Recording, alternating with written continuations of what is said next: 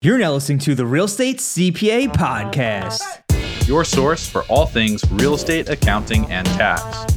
Here, we reveal our secrets that can save you thousands in taxes, streamline your accounting process, and help grow your business. Stay tuned to hear insightful interviews with industry experts, successful real estate investors, and current clients on what strategies they use to grow their business and how they steer clear of Uncle Sam. Hi, everyone. Thanks for tuning into this episode of the Real Estate CPA podcast. Today, your hosts, Brandon Hall and Thomas Castelli, here to talk about post year end tax planning. Uh, we did an episode before the year end about what you can do prior to year end to minimize your 2021 tax liability. But now we're in 2022. There are still some things left you can do to minimize your taxes. And that's exactly what we're going to talk about in today's episode. We all know minimizing taxes is essential to growing your portfolio. However, another important aspect of growing your portfolio is making sure you have the right accounting system in place. And while there are plenty of general business accounting software options out there, they're not designed for landlords managing rental properties and can feel clunky and overly complex. Landlord Studio, on the other hand, is designed specifically for do it yourself landlords. They offer a full suite of tools designed to help landlords save time with their income and expense tracking, as well as property management tasks like rent collection, rental listings, lease management, and tenant screening. One thing I found particularly impressive was its ability to connect bank accounts to view and reconcile transactions from inside the software. And by using Landlord Studio's mobile app, you can digitize your receipts and the software automatically lifts and imports the receipts details. Landlord Studio is also a great way to stay tax compliant, particularly as they offer a number of different financial reports, including Schedule E, where rental properties are reported on your Form 1040. You can learn more about Landlord Studio by heading to www.landlordstudio.com slash CPA. Again, that's landlordstudio.com slash CPA. We'll drop that link in the show notes below, but for now, we'll jump right into today's episode. All right. So the first post year end tax planning tip we're going to talk about is the boring stuff, right? And that's going to be maxing out your IRAs. So you can max out a traditional IRA up until the tax filing deadline, which is April 15th, 2022. So if you've not made a contribution to your IRA, that's still very possible to do. And if it, you are in the threshold where you can have a deductible contribution, you can still get that deductible contribution after year end. What about like backdoor Roth IRA conversions? Yeah, so you can do a backdoor Roth IRA conversion at any time. So if you really wanted to right now, what you could do is you could go ahead and make a contribution of $6,000. That's the yearly limit into your account for the 2021 tax year and then immediately literally immediately just do a conversion to a Roth IRA. So you can put the money into the traditional and then do the conversion to the Roth IRA right away. I mean, you could also put $12,000 in for 2021 and 2022 at the same time, do the Roth conversion. And now you can invest in the Roth and not have to worry about leaving it in the traditional IRA putting it into a bunch of investments that may or may not accrue gains over the, the course of this year. And then later on do the conversion. And now all of a sudden you have a taxable event because the earnings portion of the conversion will be subject to tax. And why would I want to do a backdoor conversion? Yeah, so you might want to do a backdoor Roth IRA because basically what ends up happening is you're going to put money into investments over the course of the next 10, 15, 20, 30 years, however long your investment horizon is. And this money is going to hopefully grow substantially over that period of time. And then when you take that money out, you're not going to have to pay tax on it. Whereas if you did put into a traditional IRA, when you take that money out, you're going to have to pay tax on it. And that's tax at the ordinary income tax rate. It's not tax at the capital gains tax rate. So you're going to be whatever the ordinary income rate is when you're in retirement is going to be the rate that you're paying on the distributions from the traditional IRA. Whereas with the Roth, again, you're not paying any tax when it comes out. So the idea with the Roth, the backdoor Roth is if you're over the phase out limits for the Roth IRA, you put the money into traditional IRA and then you immediately do a conversion into the Roth and then invest through the Roth. So you don't have to worry about any tax issues on the earnings portion from the traditional IRA. Yeah.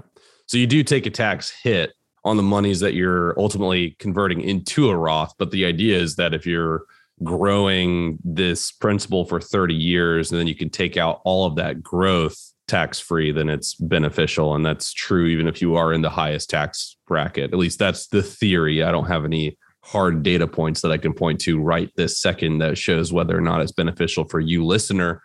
But there is some risk, right? There's two things that you got to watch out for. One, the IRS is aware of these transactions and they could invoke the step transaction doctrine, which basically says that you took a series of steps to avoid taxes, but in reality, you put after tax money into a Roth IRA and you are over the phase out limit. So we're going to disallow all of the steps in between and make you take the money out of the Roth IRA. They could, in theory, do that in theory. But the other thing you got to watch out for is the Biden tax plan. Now it's still in proposal mode as of this recording. Uh, Manchin, Senator Manchin, is not seemingly not negotiating with the White House or any anybody on the Democratic Party, and things have seemingly fallen apart. But assuming that they pick the pieces back up and pass this bill, you will no longer be able to do a backdoor conversion. And they say that the date is December 31st, 2021. So after that date, you're no longer able to do a backdoor conversion. So if you're thinking about doing a backdoor conversion right now, my suggestion is to wait until we know if this Build Back Better plan, uh, this tax plan, is going to pass or not because they might update that date. They might not update the date, uh, December 31st. And I don't know how it works. Like I didn't read that particular section. I just I just read the summary of that section. So I don't know procedurally if you are allowed to do a backdoor Roth conversion for the 2021 tax year in 2022 or if you're just simply not allowed to engage in any sort of backdoor Roth conversion after December 31st, 2021. So just be aware of the Build Back Better plan. It's got a potential blocker there for you. So if you go and engage in a Roth transaction today or Roth conversion today, you may just set yourself up to fail, and you might not know that for you know a couple months. Just depends on how quickly we either get to a resolution on the Build Back Better plan, or it just completely falls apart, and we have confirmation that it's actually fallen apart, and Manchin's just not going to move on anything. Right, right, right. It's uh, there's a lot up in the air with that, unfortunately. So definitely, you know, definitely keep an eye. I think somewhere in there said that they were going to disallow it on disallow the Roth conversion on those with like AGIs above four hundred thousand dollars. I think there was like a, oh, okay. a, a number in there, so you might be safe. You have to double check that. But yeah, I mean, the, the bottom line is these things are still you could still make contributions to a Roth or a traditional IRA pending the, your income and phase out limits until April 15th, 2022 for the 2021 tax year. So that's something that's still available to you. And if you can make deductible contributions to traditional IRA, we're not going to go through all the rules here today. You could, uh, in terms of phase outs and stuff, because it gets complicated, but you can still make those contributions up until that point. Yeah, yeah. So maybe you just wait, right? Maybe that's the the recommendation is just wait until maybe early April. I don't like pushing things to you know April 14th, April 15th. So don't wait that long but maybe first week of April. You know, if you want to do a back backdoor Roth conversion, just wait until first week of April. Uh, I believe you can't you even extend your returns and go all the way to the extended deadline. Not with the contributions. Um, with the um, country. That's that's that's stuck at the April fifteenth deadline, regardless yeah. of whether you extend or not.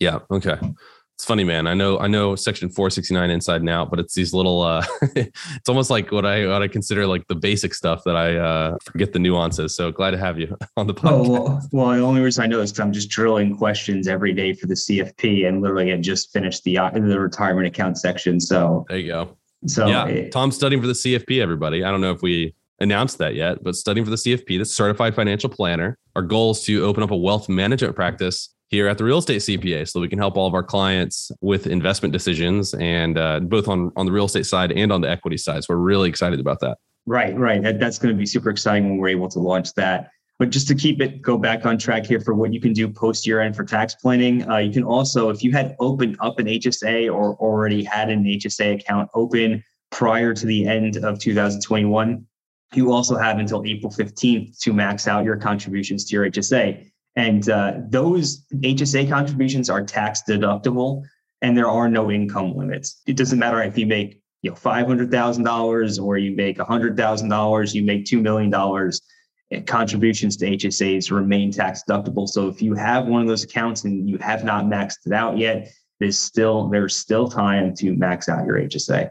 So so I've got a practical question for you and this this kind of ties into taxes and uh, hopefully this will bring value to all of our listeners So we just renewed all of our health plans at the firm here, and you know we provide health care for our health plans. We cover the premiums for our employees. We're we're really excited about this year because now we're covering 100% of premiums for our employees as long as you're on that that high deductible plan, and then we basically apply that premium to everything else. Anyway, that's beside the point. But so I'm looking at the three health plans we have, right? And the for me because I have a family, I have a right. spouse and two kids you know the premium goes from $430 a month to like $1200 a month which is ridiculous on the uh i guess that's a, premium costs are a different conversation $1200 a month for the high deductible health plan but then the super low deductible health plan so our, our third health plan the like the the the cadillac health plan i don't want to say cadillac ferrari rolls royce let's do that. Bentley bentley health plan. Our bentley health plan is uh or mclaren maybe. What's like a super extremely uh super allegra? I don't know. Anyway we'll just, we'll go the mclaren health plan has uh, a $1500 a month premium. Okay? So i was sitting here and i actually did this myself but i should have asked you. So now i'm going to just ask you if i did the right thing and we're going to do this live and you can tell me if i did or not in front of our yeah. uh, what, do we, what do we have? 70000 listeners a month yeah. um i chose the the big plan instead right. of the high deductible plan so i'm paying an extra $300 a month for the McLaren plan, which has a much lower deductible, $3,000 deductible uh, versus the high deductible, like 9,000 or whatever deductible was. But I can't contribute to the HSA. So I'm paying $3,600 more in premiums right. for a lower deductible plan, 100% co-insurance after the deductibles hit. But our, our high deductible plan is the same thing. Once you hit the deductible, the 9K deductible, 100% co-insurance. But I'm I'm giving up that HSA contribution and the tax deductions associated with it. How do you analyze something like that? Because I was I was like thirty six hundred extra dollars. I'll just go with that. But then I was like sitting there thinking like, yeah, but if I could sock away money, because how much how much can you put into an HSA for a, a married couple? For for a married couple, I'm pretty sure it's seven thousand three hundred dollars for a family. So seven thousand three hundred dollars per year. It's just I thought that was single. That's not double. That's not. So that's single not, single is thirty six fifty. Okay, so, so seven seven thousand something times thirty seven percent. What is that? Like 714, 21, $2,800, $2,700? Yeah, it's, it's no, it's less than that. It's 20, no, we're, we're looking at 20, 20 2700 2700 Okay, man, I can't do math today. Not enough coffee. Uh, so $2,700 in tax savings if I socked away, if I maxed out the HSA the earnings can then grow tax free. Then I can use that. I can use those earnings to pay for you know healthcare stuff. Right. Did I do the right thing? Did I do the right thing by paying an extra thirty six hundred dollars a year in premiums and yeah. foregoing this HSA contribution? Yeah, you know that's a good question. You know, I'd have to put everything probably down in an Excel spreadsheet and look at you know look at the numbers. But I think if you have a family, right, and you have two kids, two young kids you're probably going to have more out of pocket expenses. You know, you're going to have more, you're going to have more healthcare related expenses throughout the year. So having that lower deductible probably makes more sense because if you go, you know, once you hit that deductible, you're not paying out of pocket anymore, right? So probably if you have a kid, you probably, you, I mean, you have to look at what your healthcare costs are, are going to be for the year and say, and do an analysis to determine what would make the most sense. But with two young kids, I would imagine you're going to hit the deductible and then whatever is beyond that, you're not going to have to pay and you're going to be in a better position in the long run um, in terms of uh, reducing healthcare costs today. So, if the HSA plan was a, I think it was a nine thousand dollars for a single person, and it was eighteen k for a family. So maybe that was the big difference. And then the McLaren plan was three k deductible, six k family. But I don't even know how that stuff works, man. Because like each my spouse and myself both have our own deductibles. I don't know, super confusing. But I guess the way that I was thinking about it, if I was single the way that I'd be thinking about it was if I added an extra $3,600 in premiums to reduce my risk, my healthcare risk, what's the spread on the deductible on the HSA plan versus the deductible on the McLaren plan? The spread's 6K. So if I pay more in premiums, then I reduce my risk of having to pay 6K out of pocket. But at the same time, I can even hedge that further by contributing to an HSA. I don't know, man. It's so confusing. yeah, there's a lot of analysis. That's why hire CPAs, folks. yeah, look, look there's, there's, a lot of analysis that has to go into it for making you know uh, a decision for each and every person, depending on what you know what their healthcare costs are going to be for the year and stuff like that. Yeah. But I, I can say the reason why I, I went the high deductible healthcare plan is because I'm single and knock on wood, I'm pretty healthy. So I have virtually no healthcare costs that come out of pocket each year And um, with that said, it just makes more sense to be on a high deductible healthcare plan and just put money into an HSA because I have no costs. Now, having said that, if I had kids, I know that I would have healthcare costs that I would have to pay, and I would have to do an analysis to determine, okay, well, here's the amount I expect to probably pay, you know, in you know, out of pocket for you know healthcare costs between deductibles and all that, versus how much would I be able to save with the HSA, and I have to do an entire analysis to, to figure that out. Nah, dude, I just tell my kids to sweat it out. Yeah. They're three months and in two months, uh, three months and two years old, but sweat it out. You'll be fine yeah, I mean, I, not, I, daddy's not spending money on, on healthcare. Daddy chose the high deductible healthcare plan this year, and we're not we're not going to the doctor. Okay, so you you sit tight. All right, so uh, so you can retroactively contribute to an HSA. Yeah, so you, you could do it yeah. after year end. So you can do it up until April fifteenth for twenty twenty one. So here's a cool tax strategy for for everybody to uh, to remember let, us say that you didn't contribute to your HSA last year. You didn't make any contributions. Okay. And because you didn't make any contributions, you know, you, you might be thinking, oh, well, I, uh, you know, I paid for all these healthcare costs but because I didn't make any contributions, I can't deduct anything. And that's not true. You can retroactively make that contribution. So you can recapture that spend. And there's a whole, you know, you can contribute and then immediately distribute it back to yourself, which is also beautiful because you can reimburse yourself for healthcare costs that you right. paid out of pocket from an HSA. Right. So if you didn't use the HSA, you can put money into it and then immediately take it back out. You know, don't do it without talking to a CPA first, but really neat tax strategy we actually used to deploy that all the time with our clients. I don't know if we still still do on the yeah. with the planning, but yeah, I mean, I think I think we we do in certain situations um, when it comes to more of like that type of like retirement esque planning. But a lot of yeah. our planning these days has to do a lot about focusing on how to reduce taxes with with real estate specifically. But um, if that's something somebody wants to talk about, we're more than happy to bring that to the table. Uh, one of the HSA strategies a lot of people use, throw in there, is what they do is they max out their HSAs every year. They go ahead and they invest their HSAs and then they save their receipts for their medical expenses and they just accumulate their receipts and hopefully they store them somewhere safe.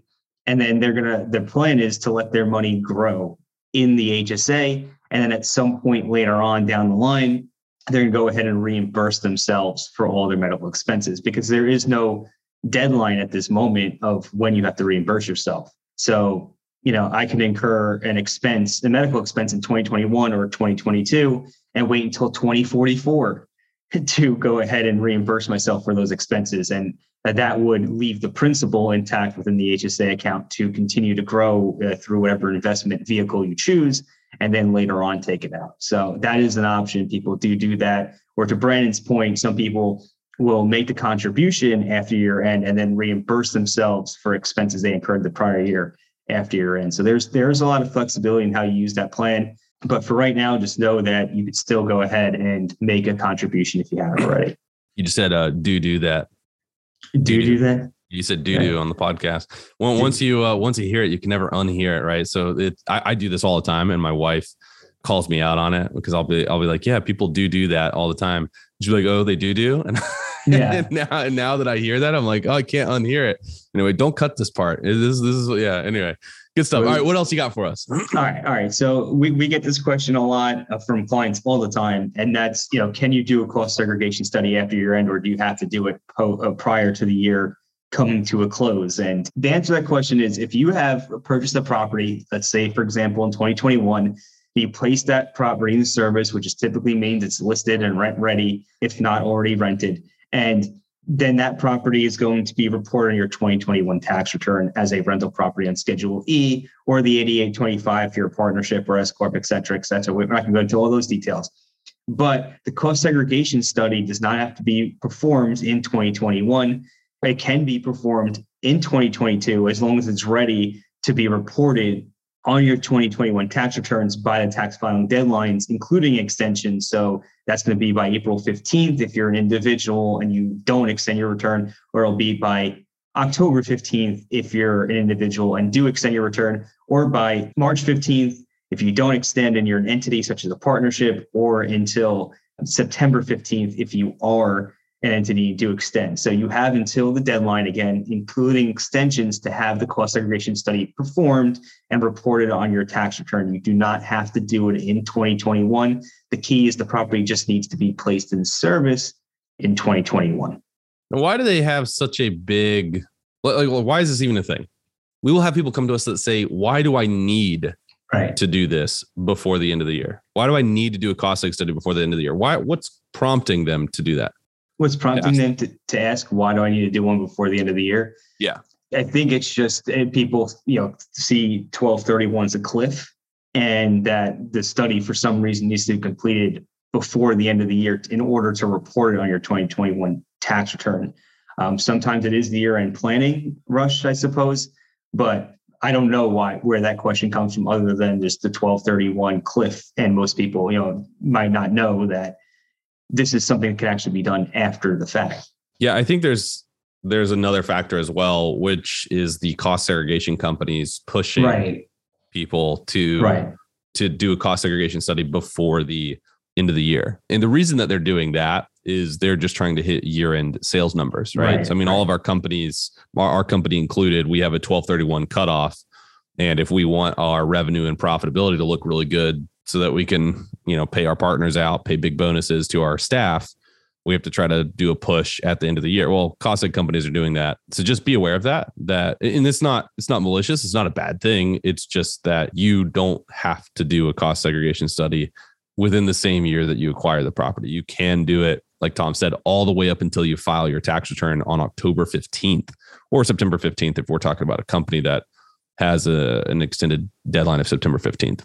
Right. Yeah. I didn't even I didn't even think about that. But yeah, I mean, cost segregation studies, like every other company's company, if they're on the cash basis, they want to try to get is they want to try to get as much uh, revenue in as they can before the end of the year, and their sales reps probably want to make their numbers too. So they want to get everything in. So Right. They're they- they're trying to get big commission checks for Christmas and stuff like that, right? Yeah, and they're not necessarily doing you a disservice, like you said. If you do it before year end, that's fine. Uh, but if you do it year after end, that's fine too. In fact, you could usually you can even do it several years after the fact, but it does come with That's a true. lot. It does come with more uh, reporting complexities and does usually increase your tax filing costs if you wait too long. So uh, the bottom line is you you want to usually get it done for the year and reported for the year you acquired the property and in the service. So that would be 2021. You don't have to do it in 2021, but you want to usually have it done for that first year when you originally placed that property in service to keep everything as streamlined as possible. All right. So we, we have another one here, and that's going to be uh, making retroactive S Corp election. Uh, this is usually something that small business owners, if you're a consultant, maybe you're a real estate agent, property manager, basically any type of business where you're generating revenue and you're a small business, the S corporation may make sense for you to help you minimize your exposure to the self-employment taxes, which is currently 15.3% on the first, I believe it's $141,000 or so of income in 2021. So you can make a retroactive S corporation after year end is, is one another tax planning tool you can use. Yeah. And, so let's talk about why you would want to do that, right? And, and who can actually do that. First, you have to have an LLC or a C corporation set up. So you got to have an Right. LLC or a C corp set up. You can't you can't retroactively tax your sole proprietorship as an S corporation, right? It's a tax election on an entity that already exists. That's Right. the key. So if you are you've been running everything out of your own name, you don't have an LLC or a C corp or, or whatever set up, then this is not going to apply to you. It could apply to you this year though, so pay attention. Now, when do you want to do this? Really, you only want to run an S corporation if you have earnings from self-employment. And the reason for that is that your earnings are subject to a 15.3% self-employment tax. When you're a W2 employee, you pay 7.65%. Your employer pays the other 7.65%. And that's what's always funny about like how you know these rich people never pay taxes but in reality their companies pay millions and millions and millions and millions of dollars in social security and medicare taxes every day but nobody talks about that because that's the it's the hidden tax that nobody talks about even even people that you know prepare their own taxes and they're like oh my effective tax rate's so low i'm immediately like yeah but what'd you pay in social security and medicare taxes because everybody forgets about this extra 7.65% tax that they're paying on their wages every single month so you pay 7.65%, your employer pays 7.65%. When you're self employed, for purposes of the Internal Revenue Code, you are treated as an an employee and the employer. So you get the lovely benefit of paying both halves for yourself. So you pay 7.65 as the employee and another 7.65% as the employer, total 15.3% tax. That's called the self-employment tax. So if you're a wholesaler, if you are a real estate agent, if you are a flipper, a builder, even arguably a capital raiser, you could be in a self-employment situation where you are having to pay a 15.3% tax on your earnings and you would want to route those earnings through an S corporation so that you can reduce your exposure to that 15.3% tax. You're not going to be able to eliminate it. If you are eliminating that 15.3% tax, congratulations, you will most likely be getting an audit letter within the next three years. They are ramping up audits on S corporations. It's an audit priority. They're hiring more people, more revenue agents to come in and audit S corporations. Make sure you're paying yourself a reasonable salary. We have done a ton of content on reasonable salaries in the past.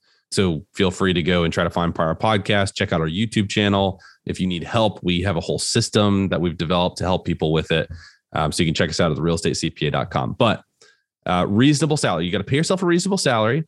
And whatever you pay yourself is subject to that 15.3% tax, but the extra avoids it. So if I've got $100,000 of net income from flipping real estate or flipping homes, and I'm running that on a Schedule C, sole prop, or even a single member LLC, I'm going to pay $15,300 in self employment taxes. And then I'm going to pay my marginal tax rate on the $100,000. And then I'm going to pay my state tax rate on the $100,000. So I'm easily in, you know, the 50% or so tax bracket or 50% uh, tax rate. That's probably not true. My, my effective tax rate, every dollar that I, that I earn, I'm probably more like 30 or so percent, but I'm, I'm a lot higher as a self-employed business owner um, on every dollar of earnings, my, my effective tax rate is going to be a lot higher than a W 2 employee because I have this self employment tax burden. So if I shift that 100K into an S corporation, maybe I've I determined that my reasonable salary is $50,000. So I pay myself a $50,000 W 2 wage. You have to run payroll. You have to do this all legitimately. You can't just do it haphazardly. It's all going to be legit pay myself 50K W 2 wage. That is subject to 15.3% tax, that's self employment tax. The additional $50,000, because remember, I earned 100K total. 50,000 is being paid out as a W 2. The remaining 50K just sits in my S Corporation checking account. I can distribute that out to myself. It's considered a cash dividend and it avoids that 15.3% self employment tax. In this example, when I was running everything on a Schedule C, my $100,000 was subject to a $15,300 self employment tax. When I moved it into an S corporation, paid myself 50K of W 2 wages, the remaining 50K is taken out as profit. My self employment tax is $7,650. I've cut it in half. I've saved uh, this example, I've saved $7,600 by moving it to an S corporation. But you have to have an LLC set up. If you don't have an LLC set up and you want to do this this year, go set up an LLC today. Go do it right now it does not take long. You, you do need to make sure that you do it correctly from a legal protection standpoint, you know, but you can go to the Secretary of State website and set up a, uh, an LLC in a matter of maybe 30 minutes tops. So go, you can go do that today. But yeah. today would be your start date that you could retroactively tax an S corporation on, right? So you can only go back as far as that start date of the LLC and up to three years and 75 days, I think is what you can use. Yeah, and something I want to throw in there, we've gotten some confusion out there recently with some with some folks I think in the tax smart investor community or some potential clients we were working with. I forgot exactly where it came from, but here's how this works, right? So for 2021, if you wanted to execute this for 2021, you would have had to have an LLC set up in 2021 and received the revenue in the name of that LLC. So say you had a single member LLC and you received all your income through the single net member LLC, then you'll be able to make that retroactive S corporation on the single member LLC. Like Brandon said before, if you're a sole proprietor and say, let's say I'm a sole proprietor, my name is Thomas Castelli, and I receive all my money in my personal name, I cannot go back and retroactively do that. So to Brandon's point, if you want to execute this strategy in 2022, what you're going to want to do is set up an LLC and start receiving the revenue in the name of the LLC now you can make that S corporation right away, or you can wait until after the year, or you could wait closer you get to year end, or even after year end to make the S corp election for 2022. But the key is the LLC has to be there, and you have to receive the money in the name of the LLC. And, and to actually add on that real quick, you know, so sometimes we get we get people that hear about the strategy and it's like November and they're like, okay, well, I'll just go set up an LLC real quick. Right. Well, that, that that's great, but you can only retroactively tax the S corp to the date that you started the LLC and that you started running income through the LLC. So if you set up an S corp on November 1st, then all of the income that you've earned prior to November 1st is not eligible to be routed through the LLC, the S corp strategy, right? So it's only November and December. So it's it's not going to be beneficial unless you have the LLC set up in the beginning of the year, at the beginning of the year. So, so you really need, if this is appealing to you right now and you don't have an LLC set up, you need to go do that now. Um, and again, make sure that you you handle the legal stuff too. You, right. you, really need an operating agreement to lock your LLC down and and uh, protect it from creditors. So so make make sure that you you do double check on that side too. We're just telling you the tax piece, but there are a couple caveats that I want to highlight. Anytime that you retroactively tax something as an S corporation, you have to run payroll. And anytime you retroactively run payroll, you're going to be subject to potential penalties for late payroll runs, right? If if I tax my my LLC as an S corporation today, now it's January 2022. So I'm going to retroactively tax my S corp, you know, for all of 2021. I'm going to treat it like an S corp, and now I'm going to run this retroactive big one-time payroll to reclassify all of my 2021 distributions to myself as wages or, or a portion of them as wages. But now what I'm doing is I'm I'm just submitting late payroll. Okay. And that's going to subject me to penalties. It's going to subject me to IRS letters and state letters. So I've just got to be prepared for that. Um, the penalties are not large. First time, typically, first time you can get, you can work with the states, especially to get them abated. But you're going to have, you're going to have an additional administrative headaches. Is my point. It's going to take some time for you. You're also going to have to set up payroll. Typically, you can use like a software. We we always recommend using Gusto, G U S T O. I think it costs like four or five hundred bucks a year. You're also going to have to pay for an S corporation tax return, Form 1120 S, and that's going to cost you probably $1,500, $1,800 a pop, even on the simplest businesses. So you got to factor in the costs. Okay. So there's costs involved. Um, if you budget twenty-one to twenty-two hundred dollars a year, you're probably safe. So you want to make sure that your tax savings exceed that, which is why you hear CPAs say, "Hey, you really need to be netting like sixty, seventy thousand dollars in your business before running this S corporation makes sense." So just just factor in the costs, factor in the additional administrative time, especially the first year. You're gonna get letters. People hate getting letters. Just be aware that that's going to happen, and then make sure that you have a conversation with your CPA about the qualified business income deduction. We're not going to go into that right now, but an S corporation impacts the amount of that QBI deduction that you can claim on your taxes. So please, please make sure that you touch base with your CPA before you make an S corporation election.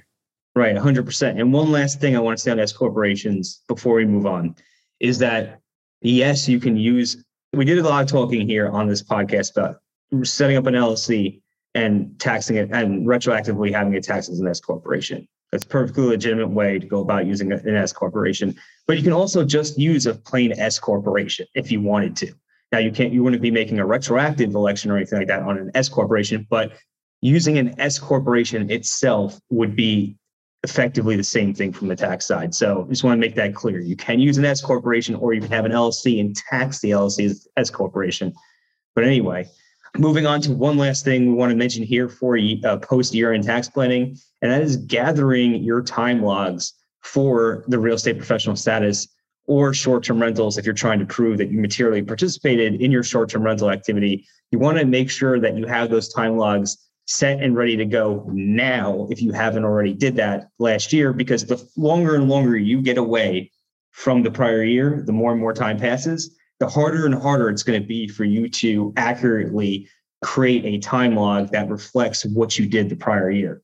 Like I always say, I've mentioned this in other podcasts, you know, as a CPA, I'm used to tracking time. And, you know, trying to track time from last week is a challenge. You know, if you didn't write everything down and you didn't take good notes and everything, or you didn't have a really good calendar system set up to go back and, and look at what you did. So I, I, could only imagine for for people who aren't used to tracking their time on a regular basis, how how how hard that might be to try to go and do it accurately. Remember, the IRS and the task force, they're going to be looking at your log and they're going to see is this credible and is this a reasonable log? And they know that people will go and retroactively create it. And if they sniff out that it was retroactively created and it doesn't look credible, they can throw out your entire position. So the bottom line is if you haven't already completed your time logs for 2021, if you're looking to make a real estate professional election or you're looking to uh, materially participate in your short-term rentals to make the losses non-passive,